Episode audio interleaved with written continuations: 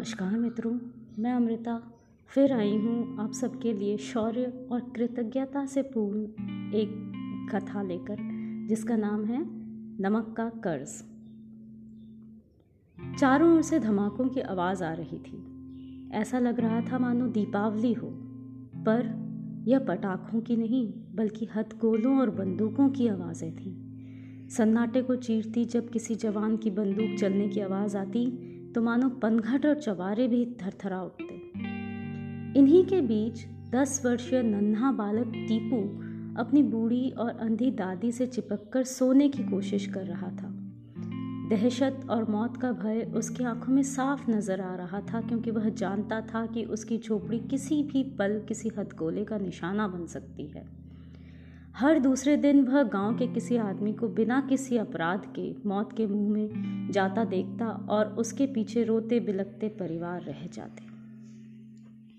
जब कभी बमबारी नहीं हो रही होती तो वह चैन से अपनी दादी के साथ सोता, पर यह सुकून भरे दिन उसे बहुत कम ही नसीब हो पाते थे।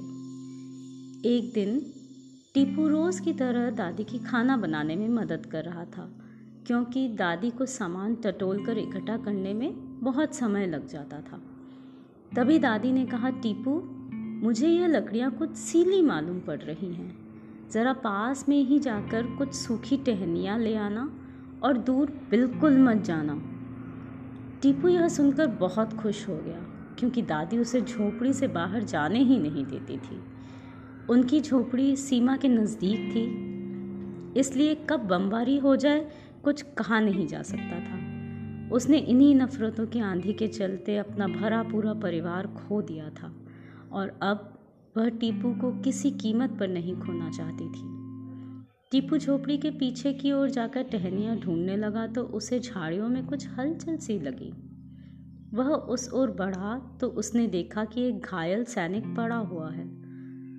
उसकी वर्दी जगह जगह से फटी हुई थी और उसके घावों से खून बह रहा था। बाल बिल्कुल रूखे और चेहरे पर मिट्टी की परत जमी हुई थी। एक पल को तो वह उस सैनिक का डरावना रूप देखकर डर गया। पर दूसरे ही पल उसे अपने पिताजी की याद आ गई, जो उसे हमेशा हिम्मत और बहादुरी से काम करने के लिए कहते।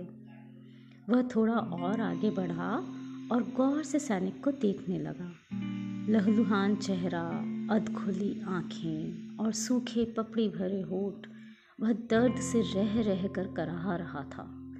ऐसा लग रहा था मानो उसे कई दिन से भोजन और पानी भी नहीं मिला हो।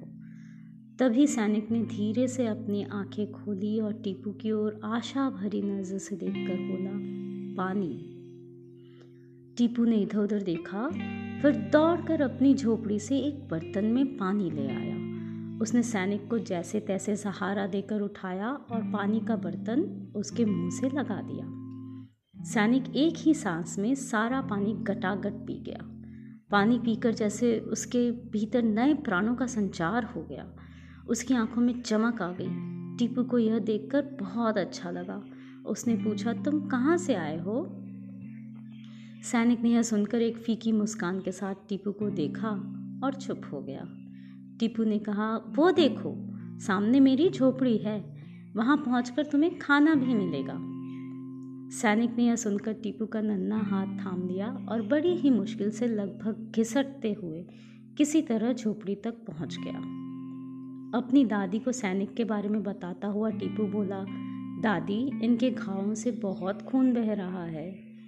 दादी एक दयालु और अनुभवी महिला थी। उन्होंने तुरंत जड़ी बूटियों का काढ़ा बनाकर उसे पिलाया और हल्दी का लेप उसके घावों पर लगा दिया। फिर उसने जल्दी से खाना बनाकर दाल भात सैनिक को बड़े प्यार के साथ परोसा। सैनिक खाने पर भूखे शेर की भांति टूट पड़ा और देखते ही देखते उसने चावल का आखिरी दाना तक चटकर डाला।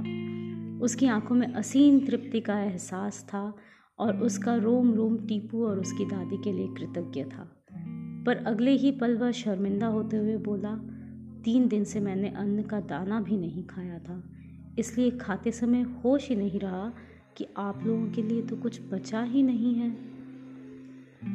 यह सुनकर दादी प्यार से उसके सर पर हाथ फेरते हुए बोली, तुमसे मिलकर मुझे मेरे बेटे की याद आ गई। और अगर बेटा पेट भर के भोजन कर ले तो माँ का पेट तो क्या आत्मा तक तृप्त हो जाती है?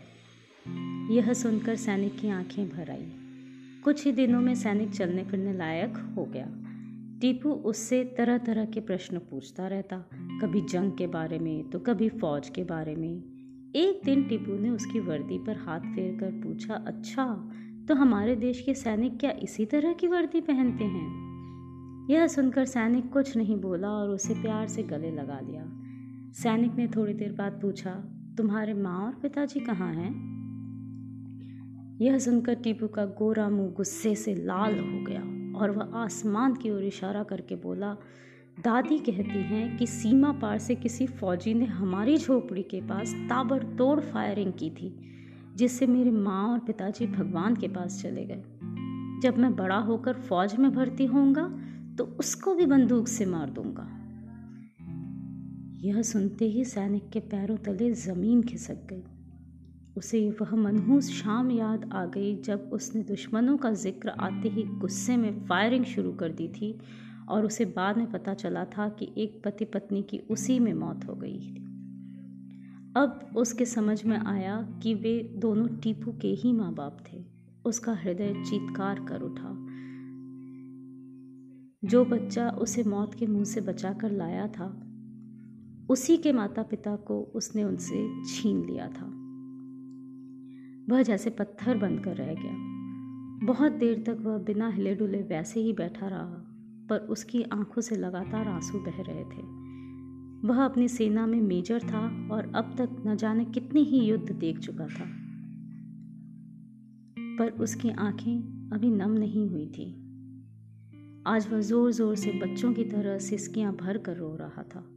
वह अपने ऊपर बहुत लज्जित था कि उसने सीमा पार की हर औरत और मासूम बच्चों की जान को कैसे अपनी माँ और बच्चों की जान नहीं समझा। क्यों उनमें उसे अपने परिवार वालों की झलक नहीं दिखाई दी? सुबह को काम पर जाता, हंसता, मुस्कुराता आदमी जब अपने घर नहीं लौटा होगा तो उसके रोते बिलकते परिवार वाले उसे कभी क्यों नहीं दिखे? उसे इस तरह रोता देख टीपू दौड़कर अपनी दादी को बुला लाया। दादी उसे बड़े ही प्यार से चुप करने के लिए समझाने लगी। माँ, तुमने मेरी इतनी सेवा की, पर कभी मुझसे मेरा नाम तक नहीं पूछा। यह भी जानने की कोशिश नहीं की कि मैं हिंदू हूँ या मुसलमान। यह सुनकर दादी अपने आंसुओं को आंचल से पहुँचते हुए बोली, बेटा, मैं नहीं जानती कि राम कौन है और कौन रहीम। मुझे तो केवल मेरे मेहमान की चिंता है कि कहीं उसकी सेवा में मुझसे कोई कमी न रह जाए। यह सुनकर मेजर सन्न रह गया। तभी उसने देखा कि उसके सैनिकों की एक टुकड़ी उसी ओर बढ़ रही है। सैनिकों को लगा कि झोपड़ी के अंदर और भी कई लोग हैं जिन्होंने मेजर को बंदी बनाकर रखा हुआ है। उनमें से एक ने दादी की ओर निशाना साध कर बंदूक चला दी। मेजर यह देखकर हवा की गति से उनके सामने आ गया। गोली सनसनाते हुए सीधे जाकर उसके पेट में लगी। बौखलाए हुए सैनिकों ने यह देखकर दौड़ते हुए उसके पास गए। टीपू मेजर के गले लगकर ज़ोर ज़ोर से रोने लगा। मेजर ने प्यार से उसे चूमा, एक लंबी सिस्कारी भरी और दादी के चरणों में अपना सर रखकर बोला, मैंने नमक का कर्ज अदा कर दिया, माँ। हो सके तो मुझे माफ़ कर देना। और यह कहकर मेजर शांति से सो गया, हमेशा हमेशा के लिए। वाह, कितना अच्छा रूपांतरण किया है। चलिए, फिर मिलेंगे इसी प्रकार की एक कहानी के साथ। तब तक खुश रहिए, स्वस्थ रहिए।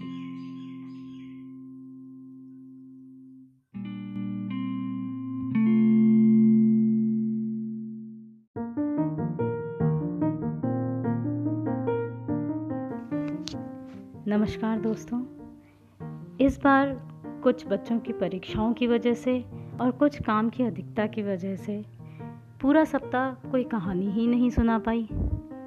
पर चलिए अब इसकी भरपाई करते हैं आप सभी को हंसा के। तो लीजिए प्रस्तुत है ये एक मज़ेदार कहानी। चुग्गी मुर्गी और लोमड़ी की कहानी।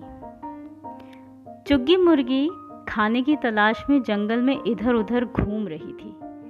तभी उसे उस कुछ सुनहरे रंग के गोल बीज घास के पास पड़े हुए दिखाई दिए। वे सभी बीज सुनहरे रंग के थे और उनकी हल्की सी रोशनी निकल रही थी। सुनहरे रंग की उनकी रोशनी आसपास की घास तक बिखर रही थी। चुग्गी इतने खूबसूरत बीजों को देखकर खुद को रोक नहीं सकी। वह धीरे से आगे बढ़ी और बीजों के पास पहुँच गई। पास जाने पर मक्के की महक से उसके मुँह में पानी आ गया। उसने तुरंत एक बीज खा लिया। बीज खाते ही चुग्गी का आकार बहुत तेज़ी से बढ़ने लगा। अचानक ही उसे अपने आसपास की सारी चीज़ें और ज़मीन पर बिखरे दाने बहुत छोटे नज़र आने लगे। जिस विशाल आम के पेड़ को देखकर वह डर जाया करती थी कि कहीं उसके आम उसके सर पर ना गिर पड़े। आज वह आम का पेड़ उसके बराबर की ऊंचाई का हो गया। चुग्गी बहुत घबरा गई, पर तभी उसकी नज़र डाली से लगे हुए एक पीले रंग के पके आम पर पड़ी और उसने झट से एक आम खा लिया। उसे बहुत अच्छा लगा, तभी वहाँ से उसकी दोस्त पीलू मुर्गी निकली। पीलू ने जैसे ही चुग्गी को देखा, वह डर के मारे कांपने लगी। वह चुग्गी को पहचान ही नहीं पा रही थी। चुग्गी ने उसे रोकने की कोशिश करते हुए कहा, रुको! यह क्या? उसके दो शब्द बोलते ही पूरा जंगल जैसे थर्रा गया। पेड़ पौधे जोरों से हिलने लगे। सबसे बुरा हाल हुआ पीलू का। वह तो बेचारी डर के मारे बेहोश ही हो गई। तभी चुग्गी ने वहाँ पर कुछ जानवरों को देखा जो उसे देखकर घबराहट के मारे चट्टान के पीछे छिपने की कोशिश कर रहे थे। इतनी बड़ी चट्टान के पास जाने से ही चुग्गी पहले डर जाती थी। पर अब वह इतनी बड़ी हो चुकी थी कि चट्टान उसे एक छोटा सा पत्थर लग रहा था। उसने एक कदम आगे बढ़ाया और चट्टान के पीछे झांका तो देखा कि शेर, भालू, चीता और लोमड़ी उससे डरकर छुपने की कोशिश कर रहे थे। चुग्गी हँसते हुए बोली तुम लोग मुझे देखकर क्यों डर रहे हो? मैं तो चुग्गी हूँ। चुग्गी मुर्गी और लोमड़ी। लोमड़ी ने उसे गौर से देखते हुए पूछा, पर तुम तुम अचानक इतनी बड़ी कैसे हो गई? वो वो मैंने कहते हुए चुग्गी अचानक रुक गई और उसने गुस्से में कहा, तुमने मेरे बहुत सारे दोस्तों को खा लिया है। इसलिए मैं तुम्हें नदी में फेंक दूँगी। नहीं नहीं, मैं अब एक भी मुर्गी नहीं खाऊँगी, कहते हुए लोमड़ी रोने लगी। पर चुग्गी ने उसे एक पंजे में पकड़ा और घुमा कर ज़ोर से नदी की तरफ़ उछाल दिया। लोमड़ी जाकर सीधे नदी के बीचों बीच गिरी। छपाक की आवाज़ के साथ ही ढेर सारा पानी उछला और पानी की बूंदों से सभी जानवर भीग उठे। शेर, चीता और भालू चिल्लाए, हमें छोड़ दो, हमें छोड़ दो। और वे सभी घबराते हुए वहाँ से भाग गए। अरे, जल्दी भागो, लोमड़ी आ रही है। चुग्गी को तभी पीलू की आवाज़ सुनाई दी। चुग्गी ने हड़बड़ाकर आँखें खोली तो देखा सामने पीलू खड़ी थी। पीलू बोली, हमेशा की तरह आज फिर तुम दिन में भी सपने देखने लगी? ओह था तो सपना, पर बड़ा ही मज़ेदार। चुग्गी ने हंसे कहा, और पीलू के पीछे दौड़ पड़ी। आशा करती हूँ सबको यह कहानी पसंद आई और आपने खूब एंजॉय किया। फिर मिलेंगे एक और नई कहानी के साथ। तब तक खुश रहिए, स्वस्थ रहिए।